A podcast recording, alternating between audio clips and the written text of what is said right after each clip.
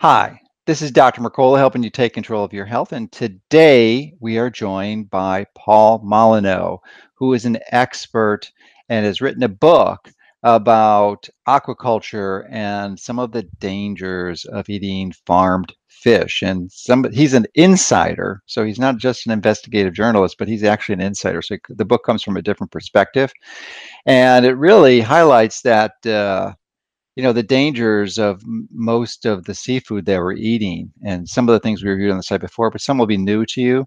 And you know from my perspective there's two very dangerous foods when you're going out to almost any restaurant not all but most restaurants. The first would be chicken. You do not want to eat chicken in a restaurant. Uh, they're almost invariably uh, confi- raised in confined animal feeding operations very high in infections and these chickens are raised under absolutely inhumane conditions. So you want to avoid that unless you know where the chicken was raised. And then, of course, farm fish, which we're going to get into today. So welcome and thank you for joining us today, Paul. I um I left home at a young age at 17 and got into the commercial fishing industry, and um and this opportunity the opportunity came up to work in aquaculture in the late 70s, and I was working in California growing oysters and I always had a, you know, I, I, always had an interest in aquaculture, and and although I primarily was a commercial fisherman, in the late '80s, I was working um, running a fish processing plant for the Passamaquoddy tribe in Eastport, Maine, on Cobscook Bay, and there was a sudden push to do salmon farming in the bay, and the way they sold it to us was, who, you, who is they? Who is they? Uh, the promoters um, at the time it was uh, a company called um, Ocean Products. Okay, so this and, is the industry, the industry for farm fishing, right? And also with um, uh, people from the state who would uh, the extension office, the the Department of Marine Resources uh, in Maine, were promoting this to fishermen, saying you can become farmers of the sea you can start giving back to the ocean. And we bought it hook, line, and sinker. We were like, okay, let's do this. And, you know, it's a funny thing. There were, last summer, there were about six of us standing on the dock in Eastport. And we were saying, geez, we thought this was going to be, uh, our, this was going to be great. But was what it, happened? Was, was this the beginning of the farm fishing industry in the early 80s? Yeah, yeah. Well, in the late 80s is when it really hit in Cobscook okay. Bay, Maine. Okay. And uh, we we thought that this was going to be you know our new industry what was you know what was going to see us out right? Um, as fisheries had gone down. And but what happened was the economics of it it quickly consolidated into the hands of just a few players and now is in one the hands of one.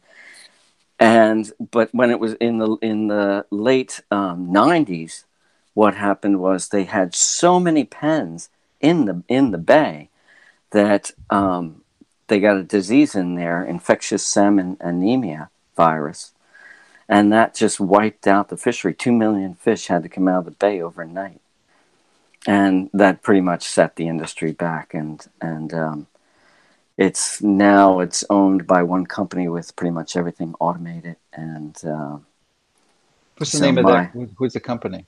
Cooke? Aquaculture. Cooke aquaculture. Interesting. Yes.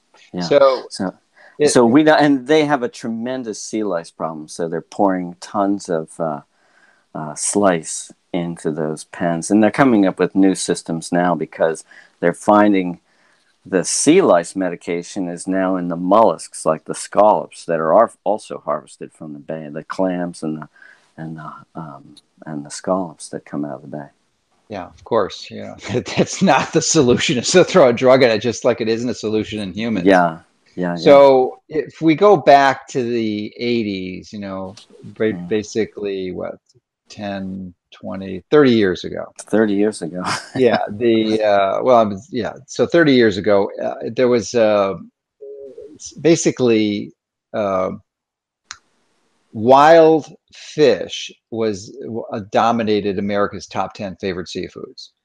Uh, and then it just fell off the charts because you couldn't get it just essentially disappeared by you know literally by the not much after the turn of the 21st century Mm-hmm. Uh, and they just dropped off the list because you couldn't get them. So why don't you d- discuss that a little bit and really help us understand the options we have when we go to a, re- a typical restaurant, not necessarily a restaurant on the ocean that specializes in in freshly caught fish. Right. Well,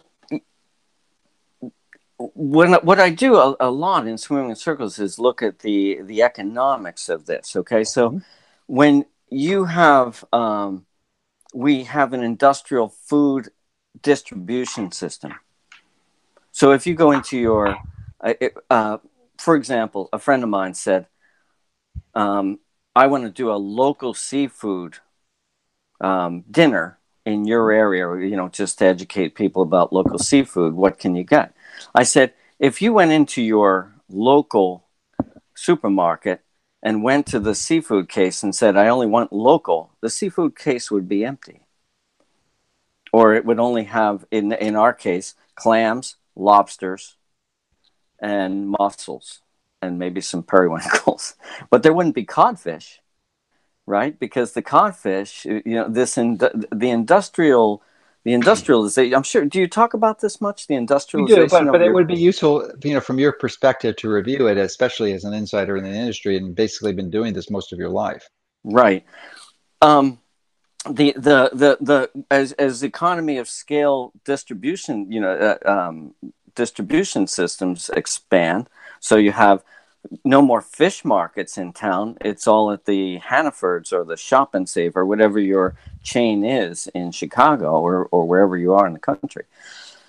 So they they have systems. They're all computerized. They have certain um, um, uh, products that they need coming in at a certain rate, mm-hmm. and dealing with the the vagaries of wild fisheries where maybe today you have one species, tomorrow you have another. I went out and I caught pollock. Today I went out and caught haddock. Then I got blown in by a storm. I couldn't get out because of a storm. And these companies are going, well, geez, we can't deal with this, but we can deal with farm salmon. Boy, that's right there. We can have a schedule, set price, everything. Because too, the with the availability of, of wild fish, so the price varies. So these larger companies are saying, you know, are they're they're saying go go ahead with that aquaculture because that's perfect for us. Yeah, and this process. And, go ahead. So, uh, our favorite seafood actually in America is is uh, shrimp. Mm-hmm. Most of which comes out of Thailand, and this is also in the book. The book looks at shrimp aquaculture and salmon aquaculture, mm-hmm.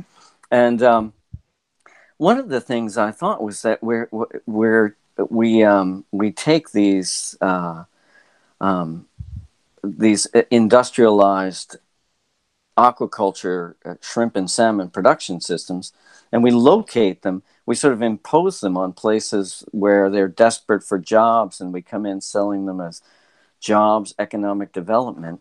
And what they really do is is destroy healthy fisheries in those areas. In fact in eastport in the late 70s we we actually were still catching wild cod out of skiffs guys were going out in 20 foot skiffs and catching wild cod and we were processing those at the um, Passamaquoddy Reservation at a processing plant there and shipping them down to downstate. I shipped them to a friend of mine in Rhode Island. He calls me up. He said, Paul, what's wrong with these fish? I never seen fish like this before. I said, Carter, wait a week and you'll recognize them because you've never seen fish that fresh before. They're less than 24 hours out of the water.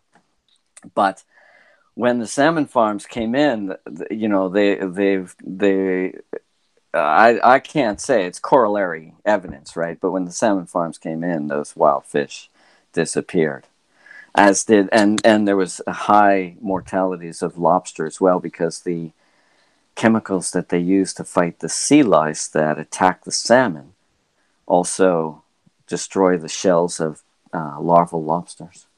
So. Yeah, and it's it's exactly what you'd predict. I mean, this is not rocket science. essentially, they're abusing the system, seeking to maximize their profitability by harvesting the, this form of food, supposed food. I'd call it pseudo food.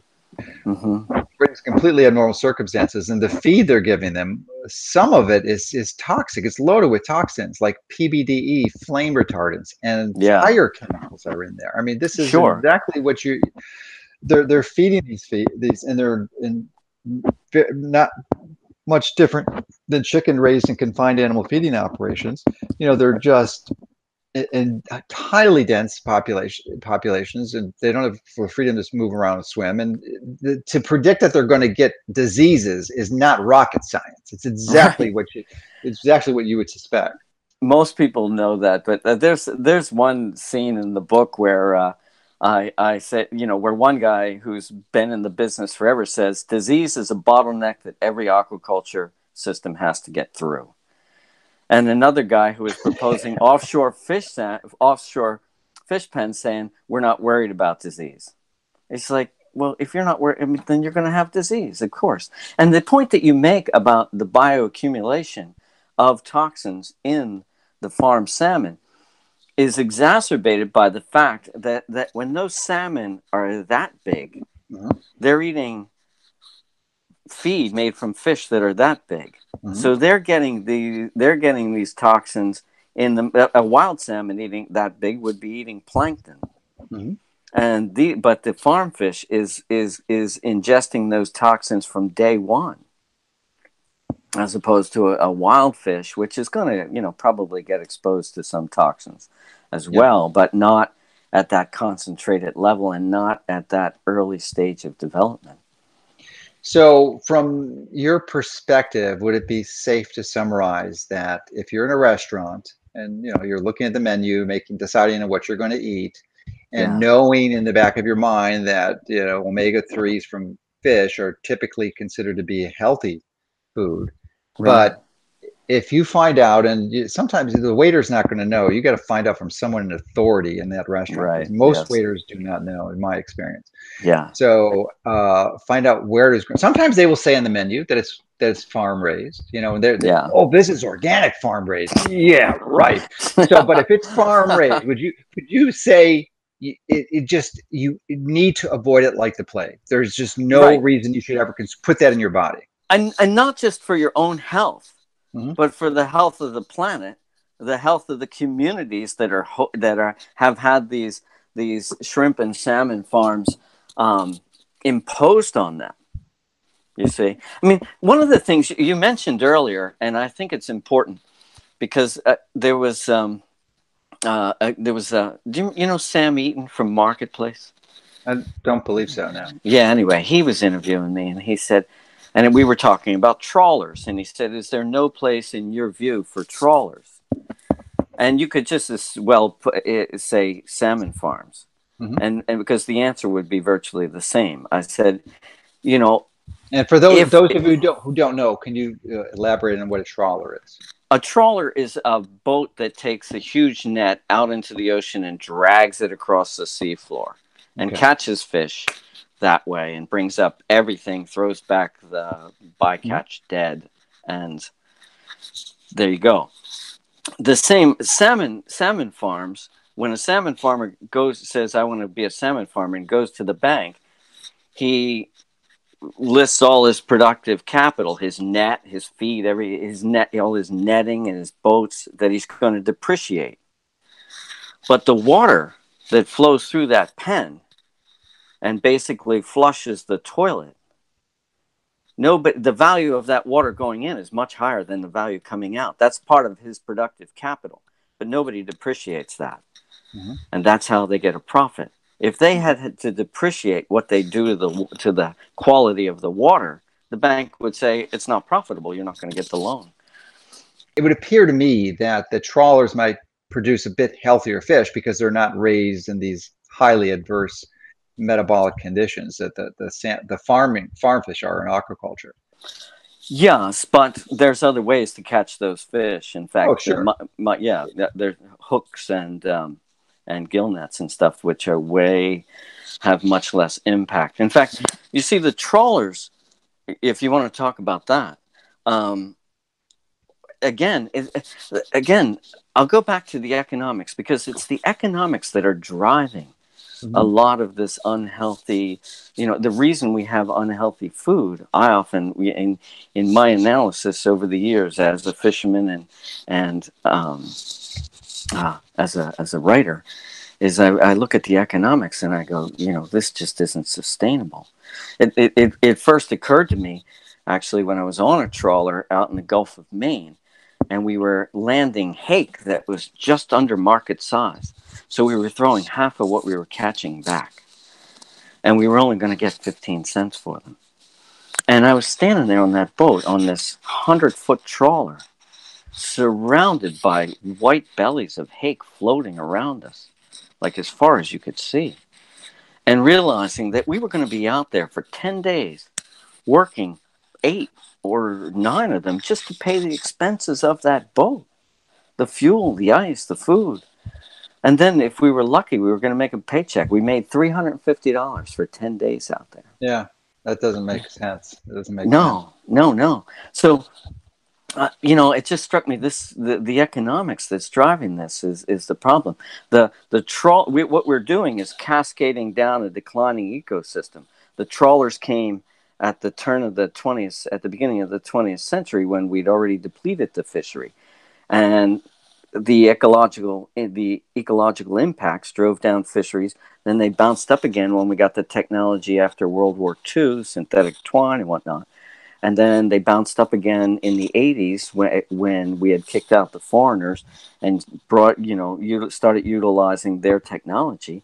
And then the next step of this, as we've depleted the fish, as you said earlier, is aquaculture. It's the next technological rabbit that we pull out of our hat to to increase productivity, you know, or to get what's left of the ocean's productivity. When you talk about going into a restaurant, you know what they would all, what the best thing they could do would be order a can of sardines, right? Yeah, well, you don't have to go to a restaurant for that. And that is my travel food. You know, literally, I I pack three or four cans of sardines. Yeah. So, and I'll order a salad at the restaurant, and you know, salads are pretty safe. I mean, even if it's not organic, you're not going to be yeah. loaded with a bunch of crap, typically. And right. you know, you can be more careful in your salad selections, and certainly right. avoid the oils. But uh, you know, but the, would... the protein sources is, either is canned canned uh, sardines I always bring with me. Yeah. So, uh, so let's extend that since you brought it up. Uh, as an insider in the industry, do you have any specific recommendations on how to select perhaps the highest quality canned sardines? Because there's a variety of them, and and some of yeah. those sardines can be pretty big. They can be, you know, four, five, six inches. Right. Well, the Beach Cliff is our local brand, so of course I would say you know that okay. they're. I don't know that's available. Is that available nationally in the U.S.? I have found Beach Cliff in India. okay. All right. Great. yeah. yeah. A lot of the North Sea um, sardines too. They're they you know if they're coming out of the Baltic, then they're going to have the same problem of uh, you know heavy metals and whatnot. Now, is sardines just a generic term for a small fish, or yeah, it's a, a, small herring. It's a small no, herring. Typically, it's herring. Yeah, it's a herring. Okay. And, almost, and here's is a, that almost always? Because does it have to be herring or? Uh, no, no. There are like, um, oh, jeez, I'm getting too comfortable with it. Um, no, there, uh, no, there's um, the the in um, you know, there's an actual sardine, you know, that uh, it's a it's a different fish, but our fish that we produce here that we call sardines are herring. Okay. And how big yeah. are they? Typically, two, well, they, they can they can get uh, you know Eight. over a foot long.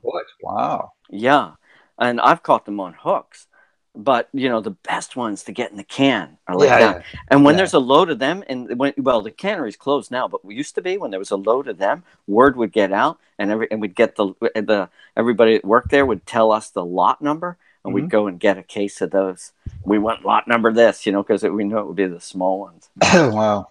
Yeah, there, I mean that's. Any way, any way to find those that a consumer can find those now or no? Oh no, not really. No, I mean that's like the that's the beauty of local. Really, yeah, yeah, yeah.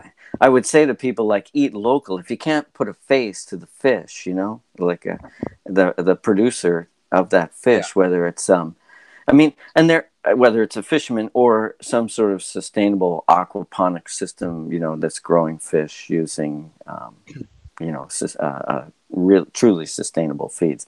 But you're just, it, it's really hard for me to think about, you know, our society how they're going to get healthy food without um, w- unless we actually overhaul the distribution system. Mm-hmm. and and we are doing that. I've been working with some people um, slow fish is a mo- is a movement and we're we're working on that. There's and there's uh, different um, um, sea to plate restaurants in new york um, community supported fisheries where you buy a share and you get a you know um, uh, a package of fish whatever the boat caught so you Mhm. might be eating fish that you wouldn't normally eat like um, acadian redfish or monkfish or cusk which you know nobody's ever heard of but you know here in new england they're common to catch and but you're going to pay you know you're going to pay the same price as you would a cod or for a cod or a haddock Now, you mentioned earlier, and I, I've discussed this previously too, is that the shrimp is America's number one favorite seafood. yeah yeah Unfortunately, almost all of it comes from Thailand, so you can be Yeah. pretty darn safely assured that you do not want to order shrimp in a restaurant because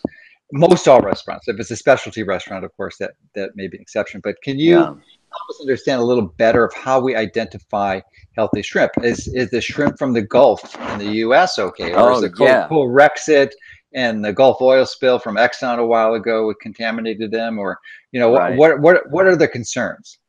Yeah, I think um, it depends on where you live, right? Um, Mhm. but uh, if I'm going to eat shrimp, you know, then yeah, I go for uh, well. Actually, to be honest with you, I eat Maine shrimp, which is a northern um, Pandalus borealis. Have you ever heard of them? No. Um, it's the transsexual shrimp. It's born as a male, and after two years, it turns into a female, Nice. And or smartens up. They smarten Yeah. up, as my wife said. and uh, we harvest them. They come in short to drop their eggs, and we harvest them um, later in the season. Once they've dropped their eggs, we go and harvest those shrimp, and that's most of the shrimp I eat, or I buy from local fishermen when I'm in Mexico, when I'm down in Mexico living. But if I was going to go into a restaurant and buy shrimp, the best shrimp you're going to get is going to probably be Gulf shrimp Mhm. or uh, wild shrimp out of Mexico or out of out of uh, you know the Gulf Coast there. I don't know. No, the the problem with um, the uh, government and studies is that they spend a lot of time studying what goes on inside shrimp ponds, and they don't spend much time studying what goes on outside them. So, how much uh, and and if there were um, uh, problems with the Gulf shrimp in terms of contamination, even the fishermen would be trying to squash that, right? So I don't really know, and I can't really speak to that. I know that um, uh, that they had, they certainly had, they've had plenty of issues, and um, there's a lot of industry down there. So yeah, Well, in, That's- in your in your book, you mentioned that in 2003, U.S. imported about a billion pounds of shrimp from uh, Thailand, India, and uh, other Asian countries. Is it? No, Yeah. you mentioned Thailand specifically, but uh, I imagine it's, it's like Indonesia and India would also be guilty of of farm raising these things and essentially producing toxic food that you do not want to eat. And but so so hold that thought, and then the cost of this these shrimp on importing them, I think, was around uh, the production cost was less than a dollar, whereas the ones imported from Mexico, which are a healthier version, was about twice that, about two dollars. right, So with those costs in mind, what should the average consumer in 2018 expect to pay for healthy shrimp per pound? oh geez, I don't know. I'm not following the market right at the moment. So Well, well, you would know better than most of us. I mean, No, you, you, they, they don't give you the shrimp for free, right? no, well, Yeah, you have to pay it depends, right? but um, no, I think that um, uh, geez, I haven't even checked it in the seafood case. To be honest you, you've got me off guard there with that question. Okay, I like to get I'm- people off guard. That's my specialty. yeah, the um, but I I can tell you again that it's it's certainly not the cost of production. You know, Mhm. I mean, when I was in Thailand, What do you What do you mean by that? The the, the charge is multiples of what the cost of production is. Is that what you're suggesting? the charge is less than the cost of production because the cost of production. charging the consumer less than it costs to produce. How could they stay in business? Exactly. You can't. Exactly. I mean, that's that's inevitable catastrophe. Well, the business will fail Right. unless they're unless they're subsidized by the U.S. government. right. That's exactly right. You've just hit the nail on the head. Thank you. This is why we have boom and bust. Mhm. Because it booms while they're not counting costs. Again, it goes back to the depreciation. Mhm. You're not counting the cost of Okay. the water that you so so that so these businesses that are depending on clean water Mhm. and polluting it at the same time eventually they go they go out of business as we took as in chile they had a two billion dollar um, hit when infectious salmon infectious salmon anemia struck down there Mhm. because they had polluted the water so badly And- And just to just to highlight things, the the, it, the the actual disease that these sea creatures develop is almost irrelevant. It's just disease, and again, it's exactly what you predict when you raise them in these yeah uh, unsanitary conditions. They're going to get sick and die prematurely. There's there's no mystery here. yeah So whether it's sea lice or this salmon anemia, it's going to be something. I don't care. There's Yeah. no magic bullet for it other than to to wild catch your fish. well actually it's interesting infectious salmon anemia is a flu virus Mhm. And the only thing that's separating it, it will live up to 70 degrees so the only thing separating us from infectious salmon anemia is 26 degrees body temperature Yeah. yeah. Oh well, there's a, a whole variety of other components in the immune system, sure that that assist that yeah from occurring. But you know, Yeah. and, and if we had comparable conditions to the, uh, the these confined fishing operations, we'd be just as susceptible to getting exactly these. And this is what you're seeing. We're raised in Right. high, highly dense urban populations, eating highly processed foods, not exercising, not being exposed to sunshine, drinking polluted water. You're going to get sick and die prematurely. right No mystery. Yes. So a, a, a guy who um, walks to the shore with his cast net and catches three kilos of of um, of uh, shrimp Mhm. with his cast net and brings them home and sells them for um, the equivalent of eight dollars a kilo and feeds his family. And you know those shrimp Is that in go. the U.S.? That in, that's pricey. in no, that's in Mexico. Oh, yeah, because those prices would seem pretty low. I mean, from my experience, you know, the fish is anywhere from you know mid-teens to twenty dollars a pound. I pay in Mexico. I pay um, about ten dollars a kilo Yeah, that's For- five dollars a pound. for large shrimp. Wow, that's amazing. now these are wild caught shrimp. No, that's Mexico. actually with the current exchange rate. That's uh, about two fifty a pound. wow. Yeah, That that's like almost free. yeah, it's sinful at the moment. You know, it's like you want to say, "Don't you want more?" Don't you want? Yeah, yeah, yeah. But these uh, are these are wild raised shrimp, wild raising and caught shrimp. Yeah. and- yes, interesting. yeah, but they're they're trawler caught. that. Yeah, Oh, the trawler caught. yeah, they're trawler caught for the most part, and uh, these buyers, and or they're gill netted. Mhm. Yes, and because the farms went out of business Mm. there because of disease, Because as of you disease, said, yeah. they didn't. They don't count all the costs of production. They don't count the pollution. Well, you're the one who said that. So, Yeah. uh, so essentially, your prediction is that uh, essentially every aquaculture operation is is going to go out of business because they're they have financial improprieties and they're not factoring in the pollution that they're causing, which is essentially going to decimate their business down the road. Right, and the, the they survive by basically robbing the future and coming up with technological rabbits. So the Sounds just like the U.S. government, man. Yeah, the the the Chilean salmon, our- salmon industry here, for example, basically eh, they, you had two million fish come out of the water, and, and it's never going to see two million fish again. So they basically went out of business. They were rescued with a government bailout of something millions of dollars went to these foreign companies to help prop them up because they had basically gone out of business. And so with that government help, they're able to continue, and they and they get tons of government help. I don't know why, um, you know. But uh, the, the our state government and the federal government, if you look at Salt and Saltonstall Kennedy money, which is research money that's supposed to help fishermen, uh, the majority of it now goes into aquaculture and finfish aquaculture, figuring out how to grow fish. Yeah. So, so with these, you know, with these kind of subsidies, uh, not to mention um, overestimating stock abundance on forage fish, so that they can be fished, you know, to in danger dangerous levels of overfishing. You know, um, that keeps these and now now the next thing that's coming down the road is genetically engineered. Yeah, I was going to mention that. Right. Well, not the Gene- feed, but the fish themselves. Okay. Right. Genetically the, engineered salmon now that are like yes. two to three the size of which, normal salmon. Which, if you read in the book, I predicted that, right? Yeah. you know, yeah, yeah. And and so now they are they exist. They're being sold. I, maybe not sold. Yeah. I think that's coming up in next year. There's going to be legal to sell them. Um, yeah, but they, I, as far as I know, and I, and I'd have to double check this but you can't grow them in the open ocean. You can't grow them in net pens. So what do we have going on now?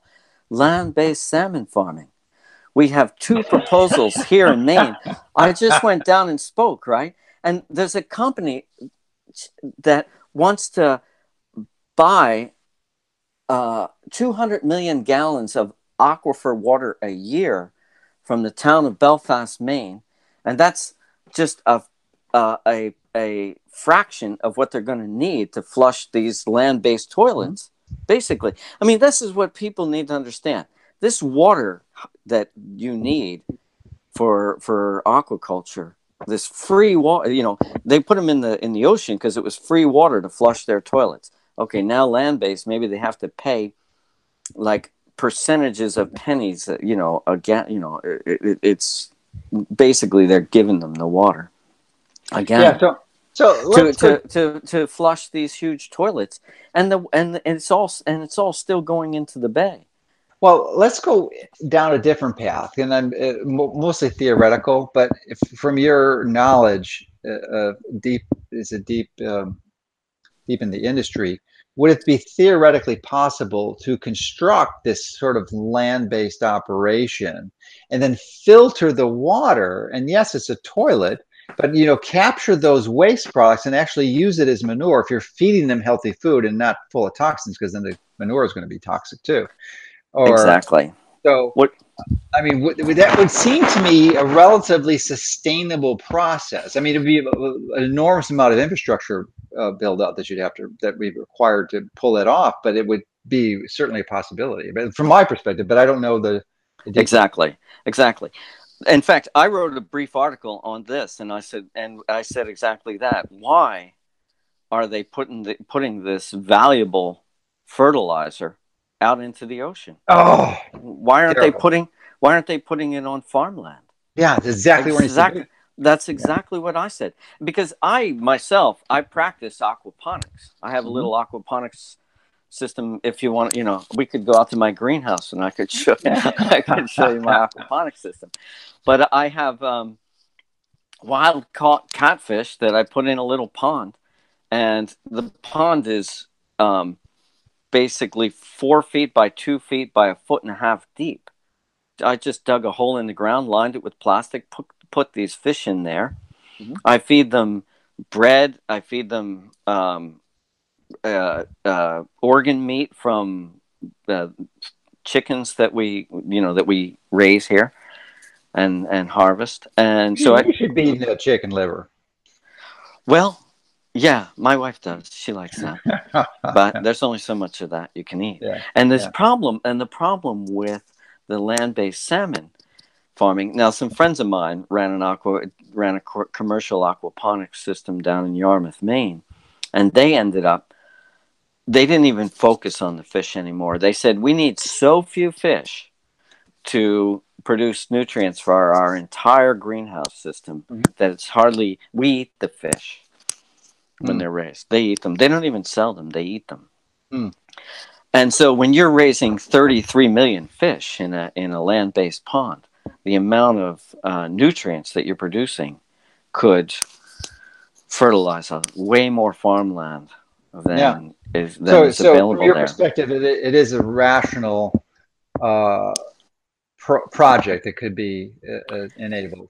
Most just, definitely. There's just some engineering and obviously a massive funding of the infrastructure to pull that off. But it would seem that's got to be the direction to go because you can't do it in the open sea. You just can't, even though right. they continue to do it. And we haven't even discussed the dangers. And it's just like genetic engineering with Monsanto is claiming that, yes, uh, there's never going to be any uh, resistance to these pesticides. And it was, you know, and now you've got 60 million acres of super weeds that are resistant to them. Right. Uh, but the same thing, they the claims that they're making in the aqua, aqua, aquaculture industry is that these fish will not escape our pens.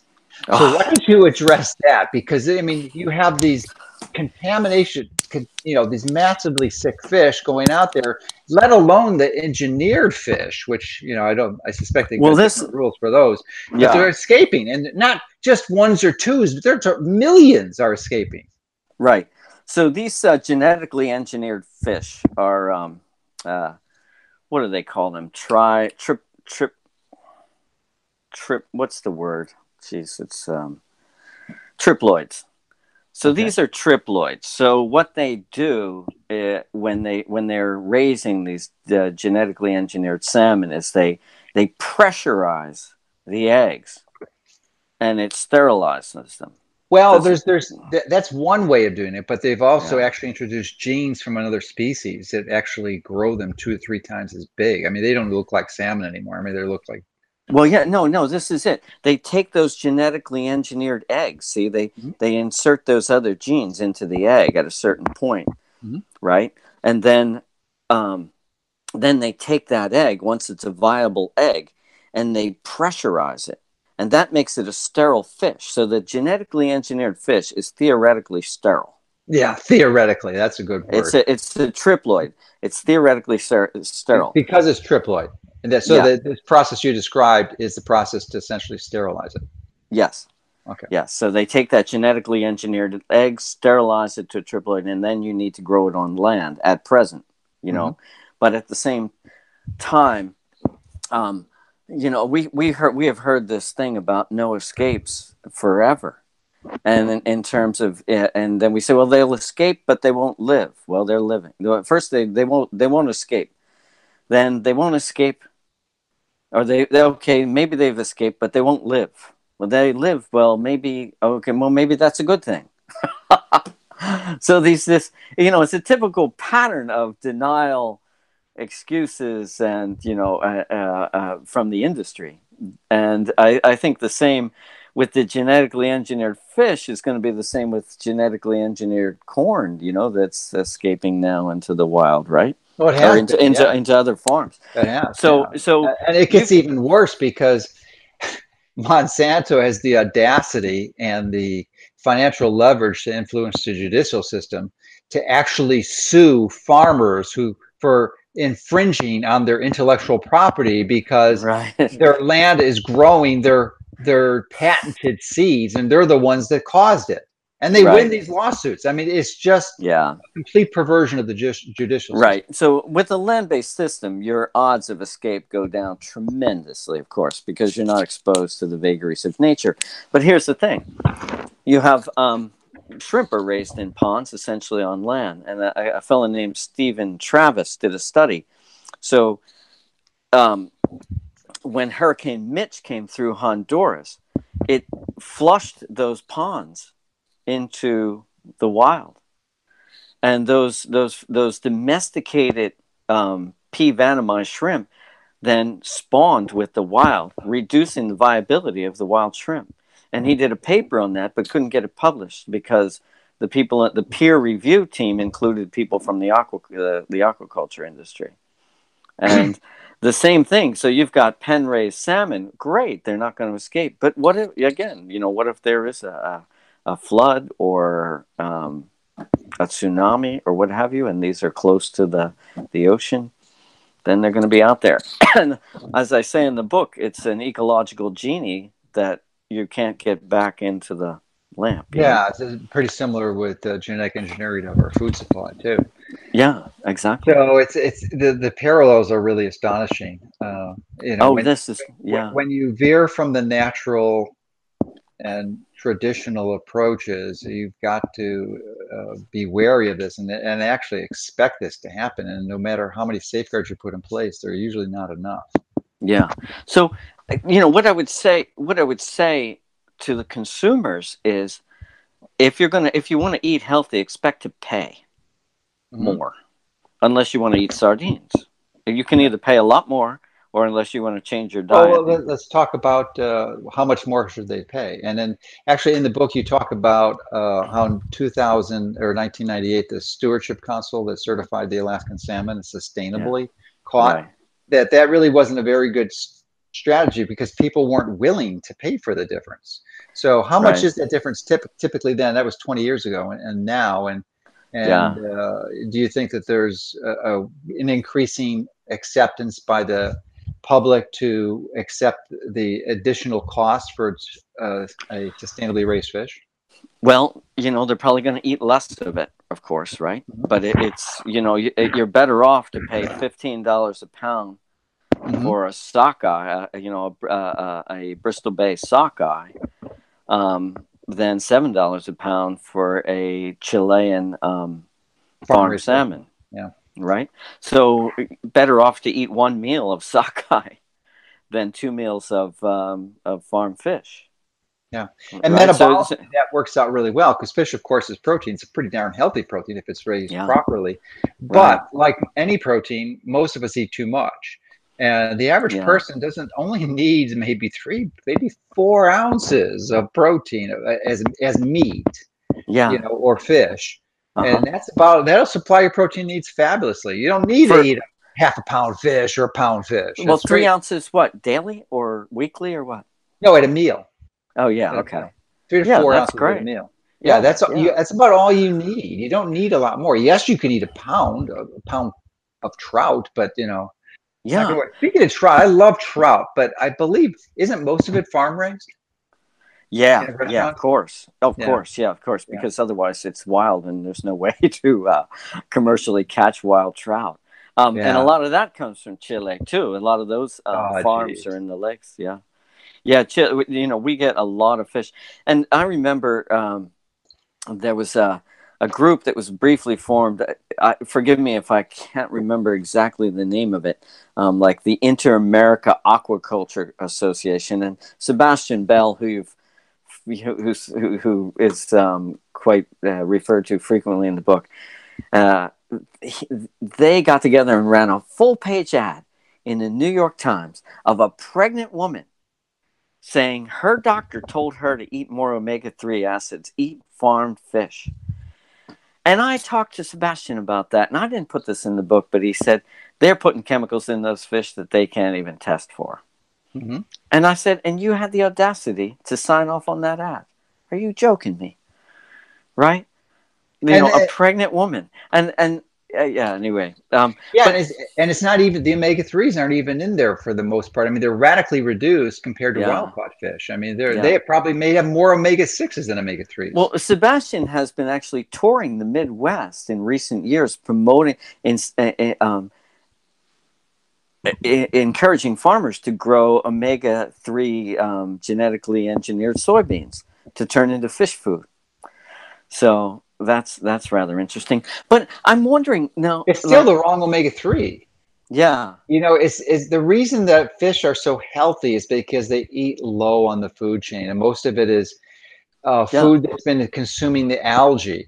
And the algae has DHA, it's a, an EPA. So it's not like well, the fish is making this; they're just concentrating the fatty acids that they're eating in the food supply.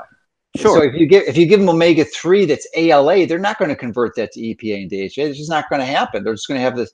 You know, it's just going to be like flax oil fish or flax right. oil hens. Same thing. You see omega three eggs. It's the same damn strategy. They're feeding them flax seeds and other things that are healthy foods, but that's not the omega three that you want. You want the higher right. order ones that's normally in fish that are eating their natural foods. Right. Those larval salmon are going to be eating the diatoms. They're eating primal, right. primary those, production. Those are the real omega threes. They're not right. making. They're getting them from the algae. exactly yeah. exactly you know in in the freshwater streams that, that right. are you know that are still healthy so geez, it's such a complex thing doctor i mean the for example out in bristol bay where you have those tremendous sockeye runs of 40 million fish a year they're trying to put a gold mine the pebble mine that will pollute those streams and damage those fundamental systems and the next thing you know you're doing hatchery raised fish which is a form of aquaculture and yeah. you're fe- you're feeding those fish pelleted food from their you know from the moment they hatch so it's a it's a difficult thing but one of the things that you you talked about about with the land-based um, farming, mm-hmm. which I think is is a great idea, is to utilize that that um, water. And I got I just got I got back from uh, Uganda in um, April, and I we were over there teaching aquaponics, home backyard scale aquaponics in the rural areas, but also in Kampala and down in, in the in the ghettos of Kampala, mm-hmm. that anybody can actually produce at least you know some of their own food. Yeah. In in in almost any situation. And so I mean we people obviously as a hobby raise fish and tropical fish just for the beauty of the fish. Right. Uh, and they have systems that are designed to filter the water. Imagine that. Right. yeah. water out. So you can just uh, scale that up into commercial operations and, and exactly. no no no. You take that water directly and run it through a grow a grow like those people that are growing the tropical fish oh. could could attach a little um, indoor garden to their to their fish tank and grow, you know, a sure, couple of salads worth of lettuce. Option. To me, that w- at scale, it wouldn't work as well because the limiting resource in, in the bottleneck is most, most is the fresh water. So, you yeah. know, yes, that would be great if you had unlimited fresh water, but that's not the case. It's a diminishing uh, resource that we have. So, if you could filter it and then take the ah. waste and put that out, then you can just recycle that initial investment of you know a quarter million gallons. Well, we have. or whatever. We actually we actually did two systems, and actually, you, it's somebody you know it's a a, um, a place that you might uh, Emma Natuli, Natuli, Natalima um, in Entebbe, Uganda, mm-hmm. and so she grows catfish in here in one um, in a tank that a larger tank, much like me, and just pumps the water directly onto her crops. Yeah, yeah, th- that works. There's no question. But you know, and so so the groundwater, the water. yeah, that's well, the, the ground. Yeah, the groundwater. So then she draws from her well. So the groundwater. Okay. Yeah, that her, would work. Yeah. The so earth that's the is filter. her. That's the filter. Yeah. So the earth is her filter system. Yeah, that that would yeah. work. I don't know. You know, I, am not a geologist. I certainly have no training yeah. in the area, so I don't know how that would work to fill up the water tables in right, other communities. Right. But if it works there, that's great. And that that would yeah. that would because you got to complete the cycle. You know, right. to me, one of the biggest tragedies of urbanization. I mean, you know, we consider the toilet such a magnificent development, but you know, we just think about it. The waste. Oh, yeah. Goes where does it go? Into the water. It was never, never designed to be in the water. It's supposed to no. be in the land. Unfortunately, yeah. people are eating like crap and they're taking all these drugs. So there's a danger of putting it back in the land. I mean, the microbes right. will eventually detoxify, but it's still less than ideal. And that's right. why human sludge is that they use that's for fertilizer. What, it's not a good strategy because of the contamination issue. Yeah that uh, Kozo Mayumi says that we should be trucking human oh. waste out of the cities back to the farms, right? Yeah, but if if you could separate, and I, I don't, yeah. I know that human sludge, and there's a there's a term for it that escapes me at the, the current time that they human or.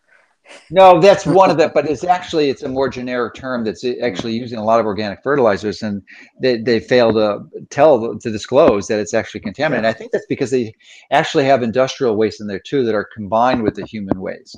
Yeah. So human waste by itself probably isn't that toxic. Of course, there's infectious illnesses that you have to yeah. be concerned about. But but the, the toxins are mostly in industrial waste, not so much in the human manure. Do, do you do you encourage people to sort of look at the big picture of their health in terms of of our whole our like our society and even how our society is constructed? So, for instance, you know why aren't you when you go to a restaurant? Is white? Why isn't whitefish and walleye on the menu? Right, because the the Great Lakes used to be a tremendous commercial fishery there, but then you've got all this industry, and you know all this pollution going into the lake, right? Well, so, just, just so you know, I used to live in Chicago. I've lived in Florida now for the last five years. So. Oh yeah, yeah. So, so I'm, I'm actually right next to the ocean. Right. Where are you? Uh, just north of Daytona. Yeah. On the west east east coast. Right. So in in 2007, I was um, I won a Guggenheim and did a world tour looking for sustainable systems. Mm-hmm. And I met, you know, one of the beautiful things about being a journalist is that I meet some of the most um, impressive thinkers on this subject, you know, and by and large, they said they said uh, that the you know the the ability for us to have healthy, sustainable food production systems uh, in the current economic regime and, and the current you know sort of global system of, of values mm-hmm. is going to be impossible. So it, it really would require a, you know a value shift of you know the, the massive population value shift yeah. of of yeah. what we're what you know how we value our our streams and our local environment to produce seafood so we don't we if our if our ecosystems for example the estuaries of florida mm-hmm. are imp- impaired you know that the NOAA did a study they're all impaired they're not providing the ecosystem services required of for many wild species eh, at some point in their in their development need to be in those estuaries. And if those estuaries can't provide those services then those species that, that they're going to diminish too with or without fishing. So when do we start cleaning up these estuaries and cleaning up these systems so that our wild fisheries rebound? And so what, what, what is your recommendation that the average uh, consumer can do? We have a lot of people watching and, you know, we've previously been highly successful at educating individuals about these types of choices and have really changed a lot of industries like uh, increased awareness about genetically modified food. When we first started in this space, hardly anyone knew what GMOs were. I mean, you ask the average right. person, you had to interview 100 people before you ever heard, had anyone even heard of it and now it's common knowledge and people are making wiser choices and voting with their pocketbooks which is a very powerful mm-hmm. political right. statement yeah so the first thing i would say is if you can put a face to the fish mm-hmm. that's the best thing you can do and and um, there's there's if i would say go online and search for a, a, a um, uh, community supported fisheries near you if you're near the coast secondly, you can also go online and buy. There's um, lots of fishermen now are starting to sell their products directly online. How so would one can, find those? Um, I, I would go. I would go to Google, and I think uh, uh we don't recommend Google. Like DuckDuckGo would be better. Okay. Your search engine. Tuck, we'll keep it generic. We'll go to DuckDuckGo. Google's the largest monopoly or, in the world. Not, yeah, not or, or yeah, we'll go to your um uh, uh what's the one? Uh, oh, there's Bing, yeah, yeah, yeah. Okay, so I but I would go online and I would search for um uh um uh poof. Let's see. Well, I, I guess we're going to have to do something. We're going to have to get a clearinghouse for this but I would say, um, yeah, if you can send it, send us the information, we can easily put yeah, an article into people. Yeah, yeah, yeah. Where they can they can identify, find, and source this healthier form of fish. Yeah, I would say, I would say, like the, the the the search engine, the search term I would use would be um, buy buy direct seafood online. You know. Oh, okay. The other thing that I would do would say is to eat mindfully. Mm-hmm you know so well, that's good you, in any case you know i mean you're gonna I, I i think that anybody there's a tendency i would think i would guess that someone would feel better if they buy that um, $15 sockeye instead of the $7 farmed Mhm. fish. And they take it home and they steam it lightly and they put it on the plate with some brown rice and some uh, escarole or something. Actually, you know? white rice is actually healthier than brown. Contrary Okay. to popular opinion. It, Okay. It, gets But less lectins. So. but if you you know if you if when you're eating that quality of fish it's like it's like eating in a white tablecloth restaurant you know Yeah. so yeah. so make it as an aesthetic experience you know light some candles and really just enjoy that you know enjoy that smaller portion that you've paid more for knowing that you're you know you're part of a, a movement What, to what, what's your favorite way to prepare a fish? uh raw So you don't cook it. Uh, yeah, well, like when we mackerel, I mostly eat mackerel, Mhm. and that I catch myself, Okay. or I eat cod that my and mackerel is a code word for sardines. Yeah, well, it's also a great fish. Mackerel is a Yeah. great fish.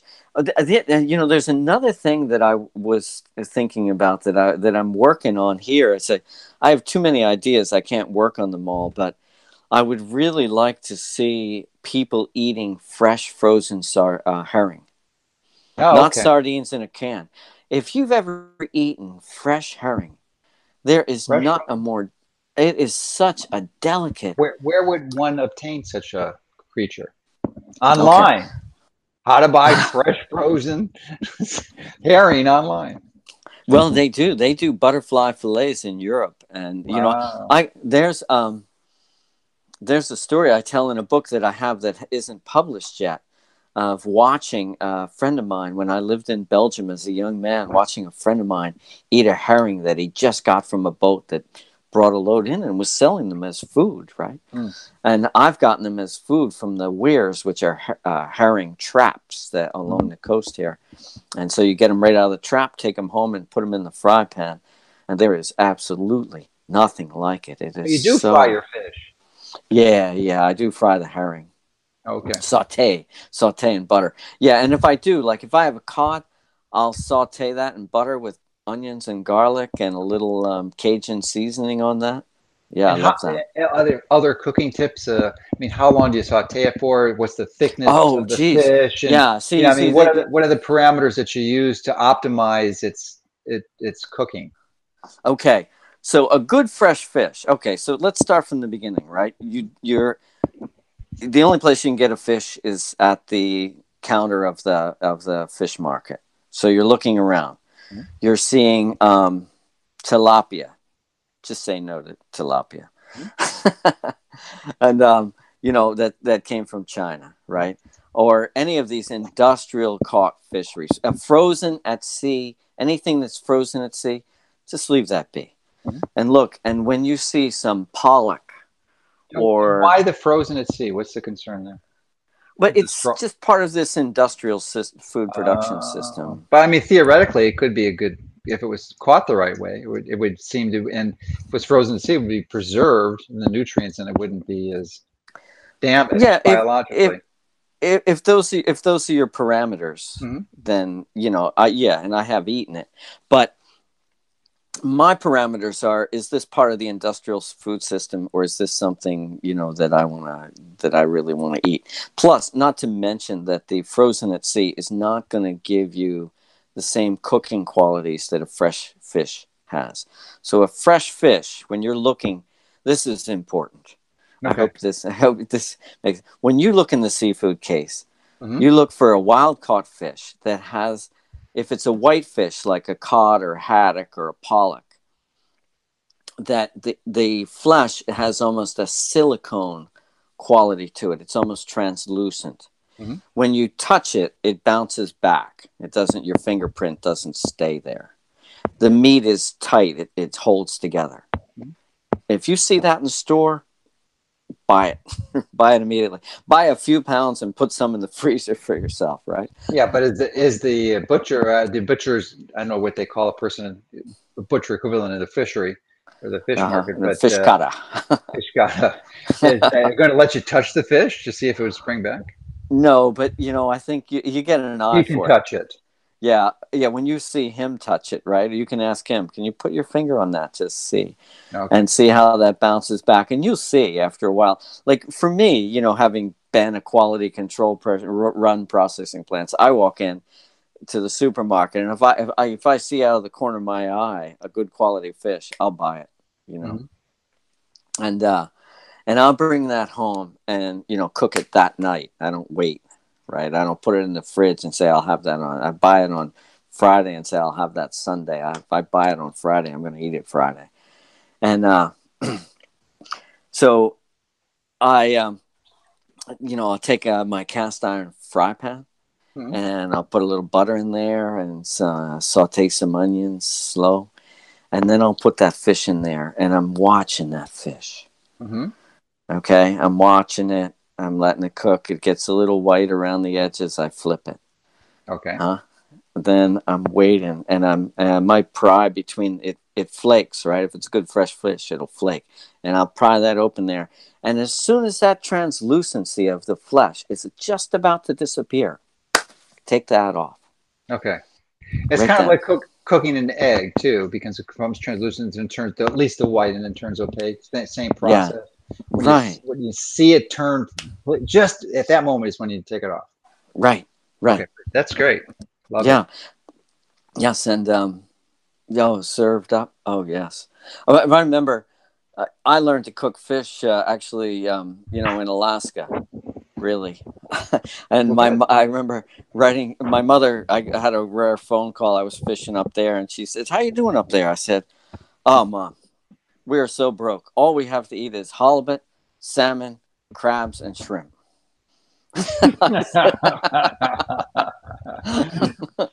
oh boy, so, that was good.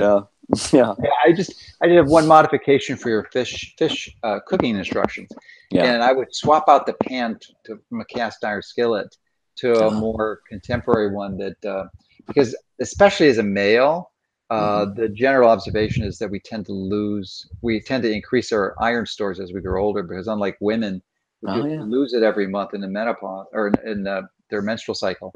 Uh, Uh-huh.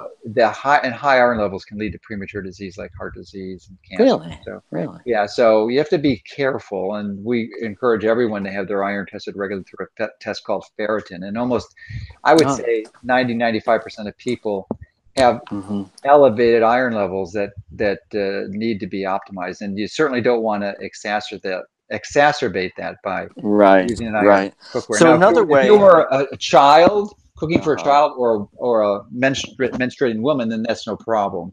The- Right. Usually, the iron would be beneficial, although in So- that form, it probably isn't as, as biologically available as from like when I buy when I buy sockeye, I Mhm. steam it. Perfect. Just don't steam Yeah. it in an iron pot. No, I, I mean I steam it like on a steam a stainless steel steaming oh, tray. perfect, perfect. Yeah, perfect. and I do the same thing. I cook that even less. Yeah, yeah. Right. Yeah. And it's So- and the same issue with the sockeye, which is orange from the astaxanthin. Would uh, just the moment the color changes is when you take it off. Yeah, well, uh, even so, like like with cod, I'll let the color change go right to the last minute. Whereas salmon, I'll just let the outer edge Oh, okay. cooked. Yeah, All right, perfect. yeah, yeah. I don't. I it's almost. It's basically raw in the middle. Okay.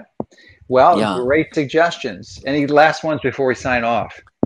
Well, I think that um, eating healthy seafood, um, if you really want a difference to make a difference, I think it's it's to see yourself as part of a movement.